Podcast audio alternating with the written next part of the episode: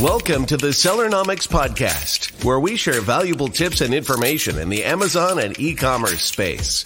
Each week, we deliver the best interviews with some of the top Amazon personalities in the industry to help you grow your business. Today's episode is brought to you by Getida, the global leader in FBA auditing and reimbursements. Get $400 in free FBA reimbursements at Getida.com slash Sellernomics. And now, here are your hosts, Rob Stanley and Lisa Kinski.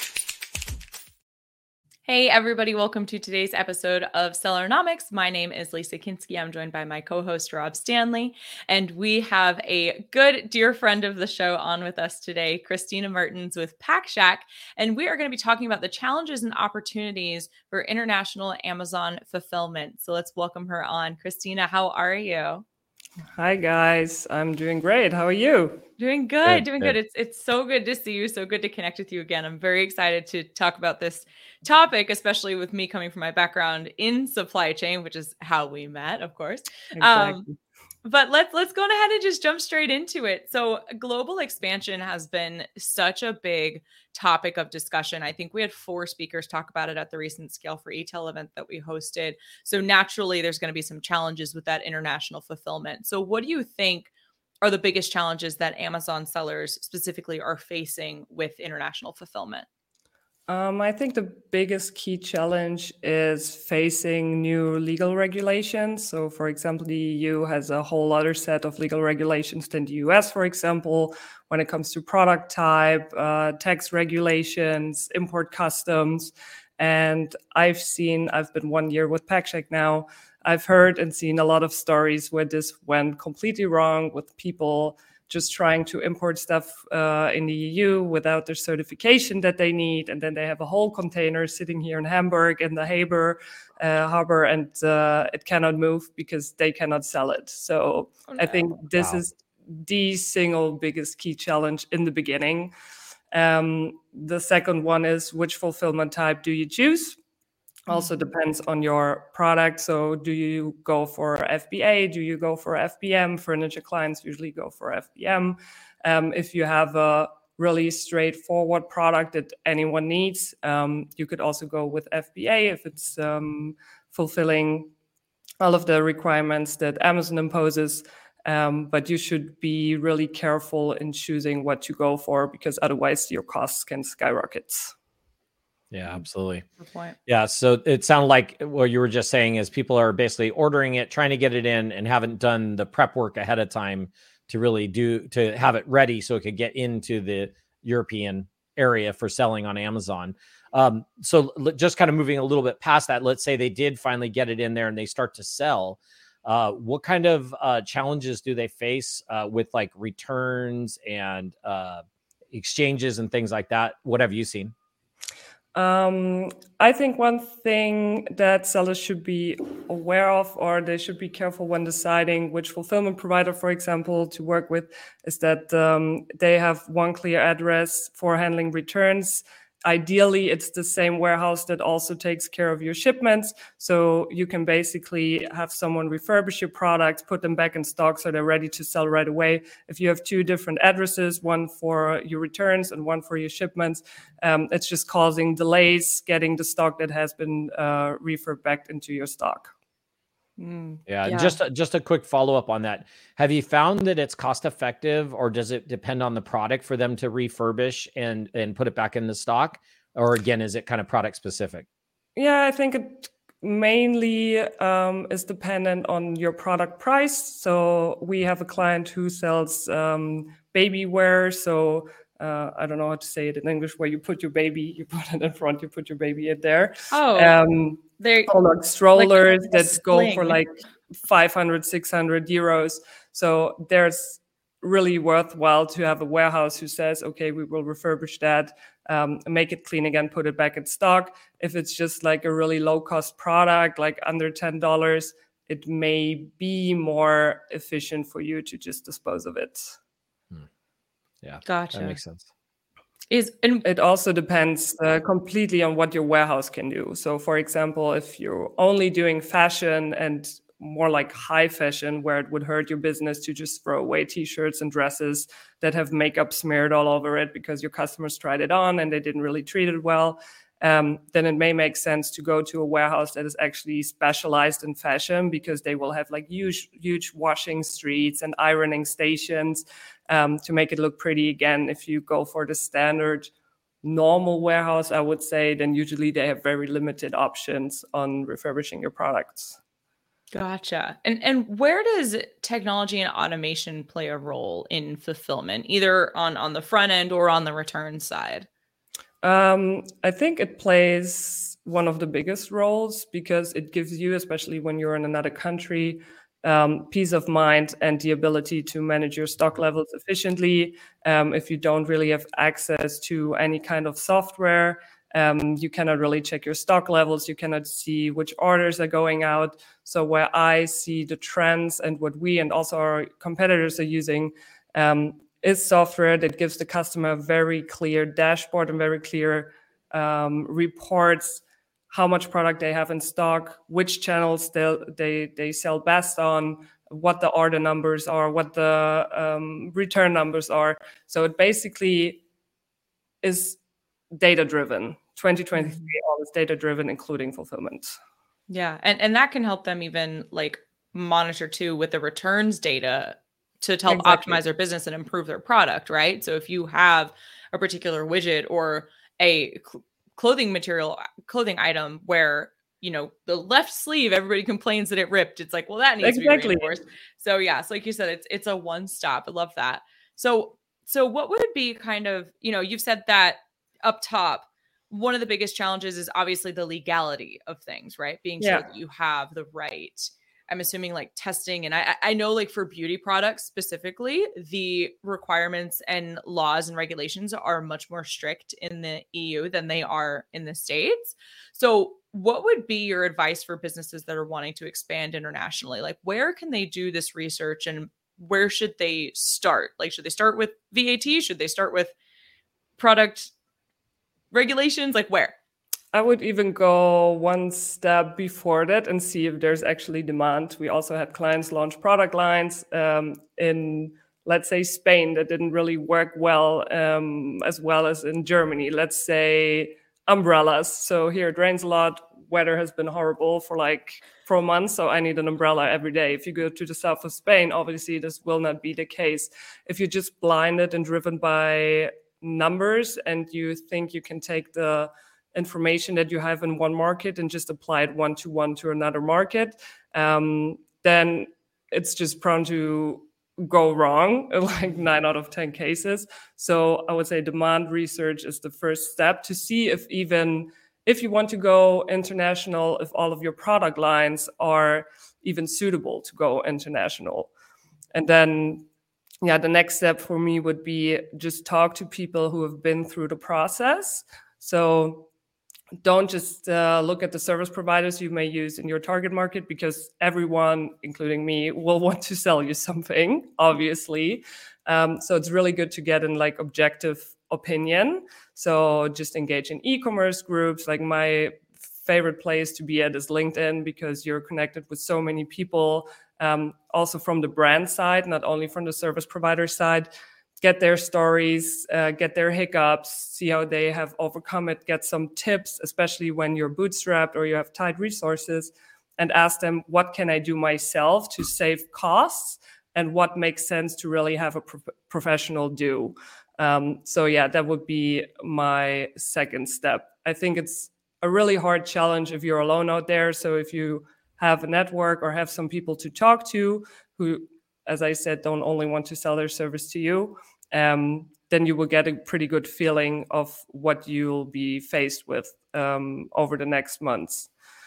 And gotcha. um, yeah, if it then comes to looking for service providers, not only fulfillment, but maybe you will also need um, a local agency or translation agency.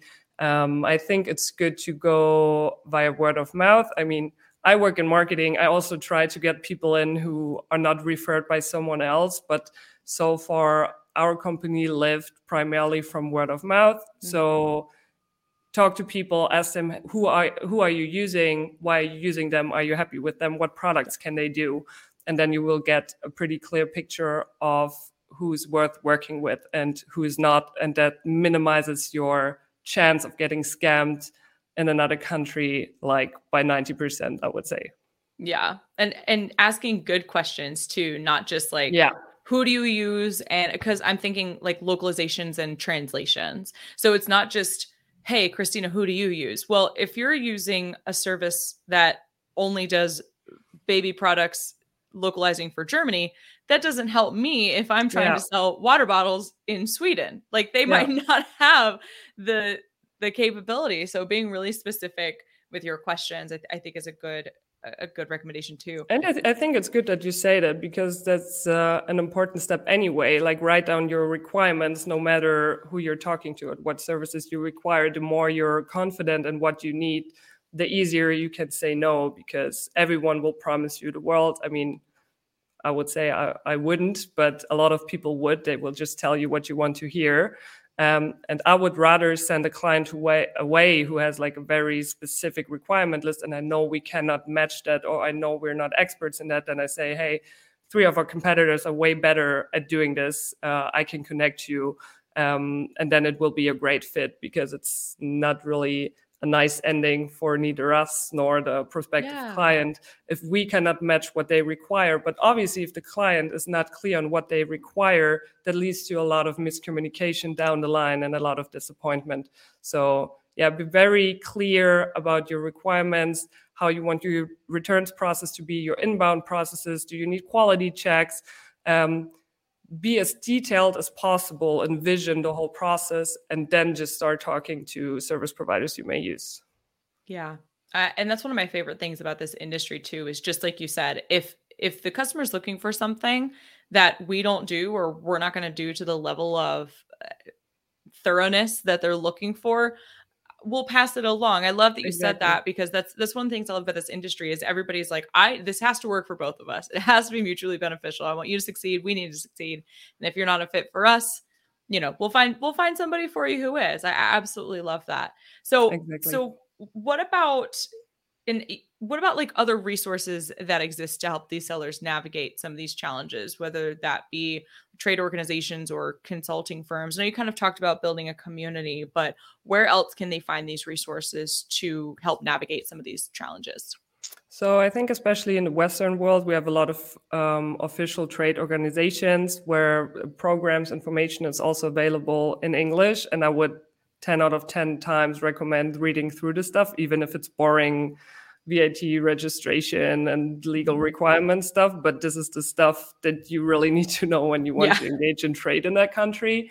Um, and then, yeah, I think being connected with other sellers is the way to go because you can really learn from the mistakes that others made read a lot not only the top three results in the search search engine results that are like best seo optimized but really dig deeper.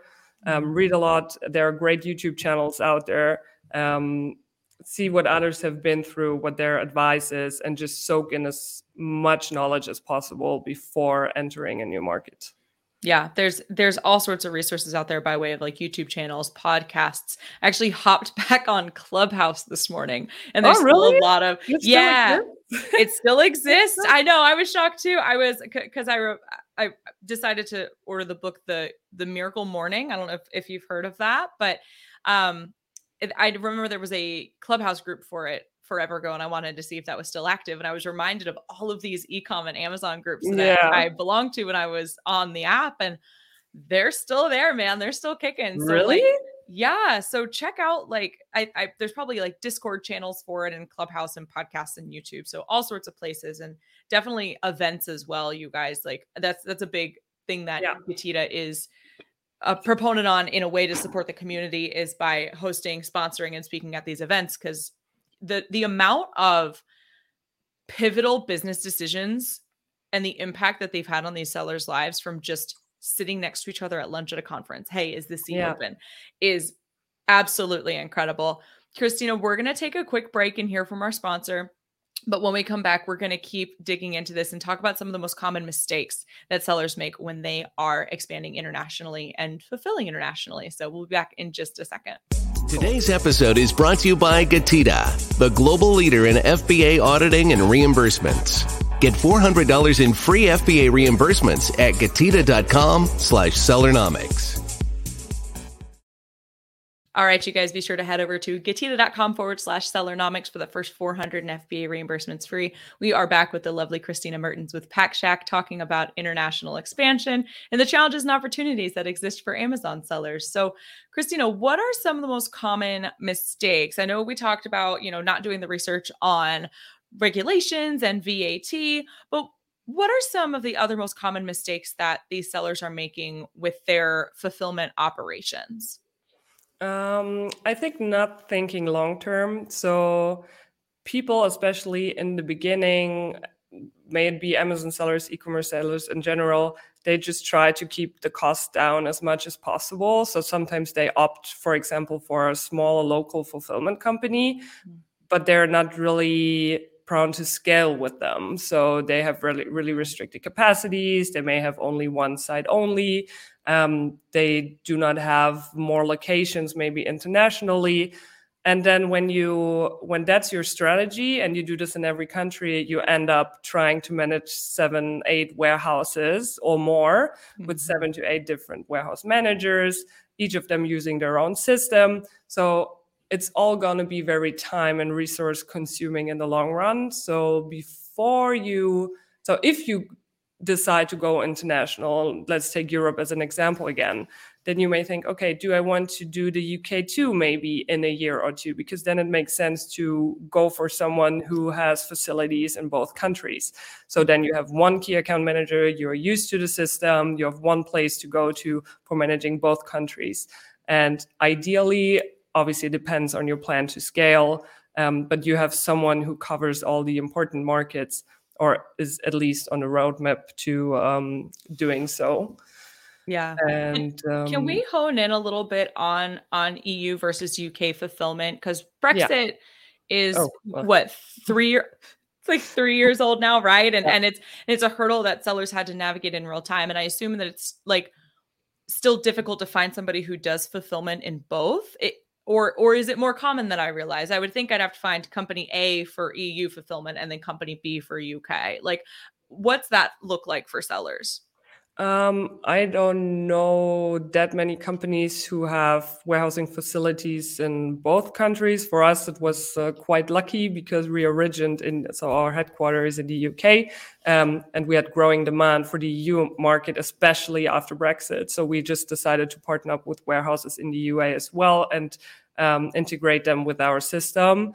And for us, it's been a major USP because when you have, for example, you only have your warehouse in Germany, but you also have a big UK client base, then you have all the struggles with customs going back and forth, sending stock over. I mean, if you're working with a great freight forwarder, they will take care of customs for you, but it's all it all got really, really expensive. Um, so it's not really that common but yeah i would say it's a major major usp yeah major usp for y'all but a pain point for sellers right yeah. to have to try yeah. to find that because i you would think that it would be a natural progression i i would even think to just hit both at the same time right if i'm going to be selling in yeah. the eu let's grab the uk too you know why exactly. not but with with the fulfillment being a little more difficult since brexit i understand maybe doing a, a step one step two approach so so how important is it for sellers to stay on top of the technologies that exist for ecom fulfillment and and the solutions that exist? So usually when you work with a i would say modern uh, fulfillment service i will also mention some competitors like hive or warehousing one or lyko or byrd or packshack um, all of their reput reputable ones. I think that's the right yeah. word. Yeah, that is. all with a good reputation. Um, they all work with like uh, state of the art software, so you don't really have to care yourself like privately investigating um, inventory software because that's usually being provided by the 3PL that you're using if you're using a good one. Um, and I think the best ones are the ones that are just uh, I always say made for the dumbest customer. I know this sounds very harsh, but it's um, but what I mean is that design is so easy and uh, management of I don't know pulling in new SKUs that you want to sell or um, getting reports that a five year old could actually operate it. Um, it's important to use state of the art software, but you don't have to necessarily stay on top of it and um, yeah, investigate yourself. What what about FBA versus FBM fulfillment? So uh, it, it's obviously important to have some strong FBA prep, right? But but can you have one international fulfillment center doing your FBM fulfillment through there and also your prep? And how hard is that to find? What do you recommend for requirements? I mean, what would that relationship and communication look like?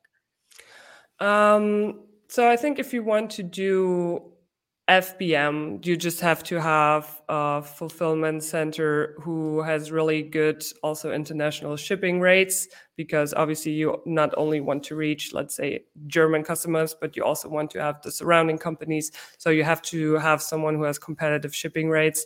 Then if you for example want to do seller fulfilled prime you have to make sure that they have courier contracts who are actually excellent in what they're doing and actually shipping products um, product orders out on time.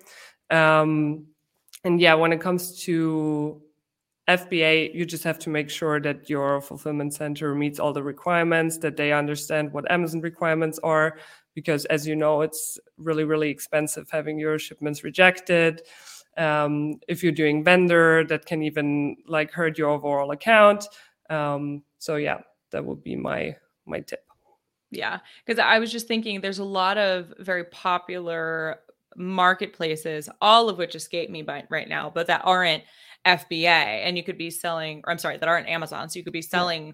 the same product on two different marketplaces and, you know, trying to figure out if we would need two separate fulfillment centers to kind of fit those needs for the prep. Obviously, it gets fulfilled through FBA, goes to FBA, right? But for the prep, if they could do that and also fulfill for the only one coming to mind is Mercado Libre. I know there's a French one too. What's the name of the French one? Um, I only know the the Dutch one, bol.com. Okay. I don't know which French one you're. Referring. Okay, I'll, I'll think of it later. But but you know it, it, would be good for a seller to find find a uh, fulfillment specialist. Someone can... who can do both. Exactly. Someone so I I can speak uh, for other fulfillment centers. I know that a lot of uh, some of our competitors do the same. Uh, we, for example, we can do also from one stock. Mm-hmm. Uh, we can do FBA, FBM, normal D2C through your online shop, Shopify, Magento, WooCommerce, whatsoever, and then also B2B. Um, I think uh, that's quite interesting in Germany as well. If you want to go beyond Amazon, like brick and mortar is still pretty strong here in mm-hmm. Germany. So it's also nice to have someone who can also do B2B shipments. Yeah, with us, it's you can integrate all of your online channels, and then you can just uh, grab the orders from one stock and shipping it shipping it out. Doesn't matter if the order comes through FBM or if it's a big B two B FBA order, or if it's uh, through an online shop or another marketplace like Bol.com or Otto, eBay, however they all may yeah. Perfect. And so, what are some strategies that these sellers can use to manage the cost of their international fulfillment and keep the rates affordable? Mm, so, one key aspect for me would be that you work with someone who has really good existing courier contracts. So, mm-hmm. big fulfillment centers can obviously leverage that they have multiple clients, making obviously a big order volume. If you do only, uh, in quotation marks for those who are only listening, um, if you're doing, let's say, only 500 orders FBM every month, you will not get really great rates with DPD or DHL in Germany or USPS in, um, in the US. But if you work with a bigger fulfillment company, they can leverage that they have multiple clients all doing 500 orders a month and then you can get cheaper rates through them so i would this would also be in the first conversation that i would have with a 3pl one of the first questions i would ask like which couriers are you working with um, and what are the rates so you can really utilize that um, and then also trying to keep your stock and as uh, as few locations as possible. So as I said earlier, it's really good if you don't have to have two different 3PLs, like one for FBA prep and one for your online uh, online shop, but have everything in one place. So you only pay one storage fee. You have one pricing to deal with, one uh, warehouse manager, and not two of them or three of them. Um, and this can really bring your cost down. Gotcha. Gotcha. What is changing, if anything, in terms of international fulfillment? Or are there any new laws coming down the pipe or tariffs or anything like that that sellers should be aware of? Or, you know, I know things have kind of changed in, in the last few years, especially with Brexit, but anything else that they should be aware of? Um, one thing that instantly came to my mind is um, that Amazon started, especially during COVID, started to restrict the inventory that they keep at their FBA uh, warehouses a lot. And a lot of sellers were surprised that they had actually to do FBA removals because they had basically overstocked from one t- day to the other because mm-hmm. Amazon was like, oh, we need to push that stock out. Um, and I saw a lot of se- sellers fail to do those FBA removals and they had to have their stock destroyed or was destroyed by Amazon, or they had to pay a lot of uh, extra fees because they didn't manage to get it out. Um, and we've seen this also like after COVID, um, like last year during peak season, like Q4, that uh, Amazon did basically the same without the reason with corona that they said okay they need the, the storage space for other products but they were just like okay this is peak season. We have to get multiple products in. We have to be more diversified. So please um, pull your stock out. And then you have to have someone to rely on um, to make sure it all gets back safely into the warehouse Awesome. Awesome. Yeah, I remember that being a big thing with, you know, IPIs changing and the warehouse limits exactly. and they were changing the verbiage and how they did the calculation. Yeah, I remember that yeah. being a, a whole big thing for a while there. Kristina, we are going to hear one more message from our sponsor. And then when we come back, I want to hear all about Pack Shack and more about what you do there and how folks can get a hold of you if they have any questions. So we'll be back in just a second. Cool. Today's episode is brought to you by Getida, the global leader in FBA auditing and reimbursements. Get $400 in free FBA reimbursements at getida.com slash sellernomics. All right, you guys, you know where to go to get that free 400 in reimbursements. Getida.com forward slash sellernomics. Coming back with Kristina, we're going to wrap up the episode now with more information about Pack Shack, what exactly you guys do, what you're doing there, and then where folks can get a hold of you if they have any questions. Cool. Um, so yeah, PackShack is an international fulfillment company. We do have our own warehouse in the UK and a lot of partner warehouses in Germany, the Netherlands, US, Canada, Australia, and France. Um, and we help international e-commerce sellers to uh, successfully fulfill their products um, in each and every country I just mentioned, or also across borders. So you can also use a German warehouse and then fulfill to the EU with very competitive shipping rates, as I mentioned earlier. Uh, use state of the art software where you can manage all of your channels, all of your countries from one single source of truth. You have one key account manager instead of eight different warehouse managers, where you have a lot of language barriers and a lot of communication issues.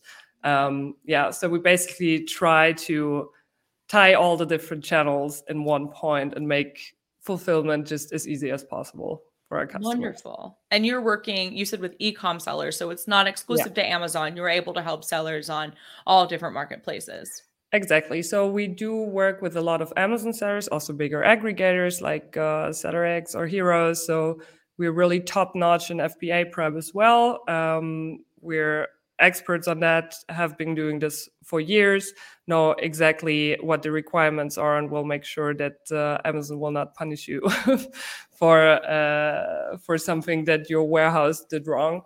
Um, but also, if you at one point decide to get more independent of Amazon, or you want to have various channels, various income streams, then we can also connect to all major shop systems, other marketplaces such as Bol.com, eBay is uh, Etsy. I don't know, like the biggest ones, the biggest yeah. ones that are here in the EU and also in the US. It's Walmart, for example. Mm-hmm. Um, so yeah, you can basically manage everything from one point. Okay, perfect. And then where can folks go to learn more information? Um, ideally on our website, packshack.com. So you can basically find all of the information there. You can always add me on LinkedIn, uh, Kristina Mertens, Kristina with a K, and or you just send me an email and I'll send your company intro and answer any questions you may have. Perfect. And you guys listening, that is PackShack, P A C K S H A C K dot com. And Kristina's email is Kristina.mertens, M E R T E N S, at packshack.com. Kristina with a K. Amazing. Kristina, thank you so much for this, dear. I super appreciate your time today and all of this knowledge that you shared with us. It's always a pleasure to talk to you and uh, and and I just appreciate your time. Thank you, Lisa. It was really fun being on here. Oh, thank you so much. And thank you for everybody who tuned in today. Be sure to leave us your thoughts on the episode in the comments, subscribe to the show, and we will see you on the next one. Thanks for joining us this week on the Sellernomics Podcast. Special thanks to our sponsor, Getida. Did you know that Amazon probably owes you money for FBA reimbursements? Get $400 in free FBA reimbursements at getida.com slash sellernomics. Be sure to join us again next week for more great tips on how to grow your business. And thanks again for listening.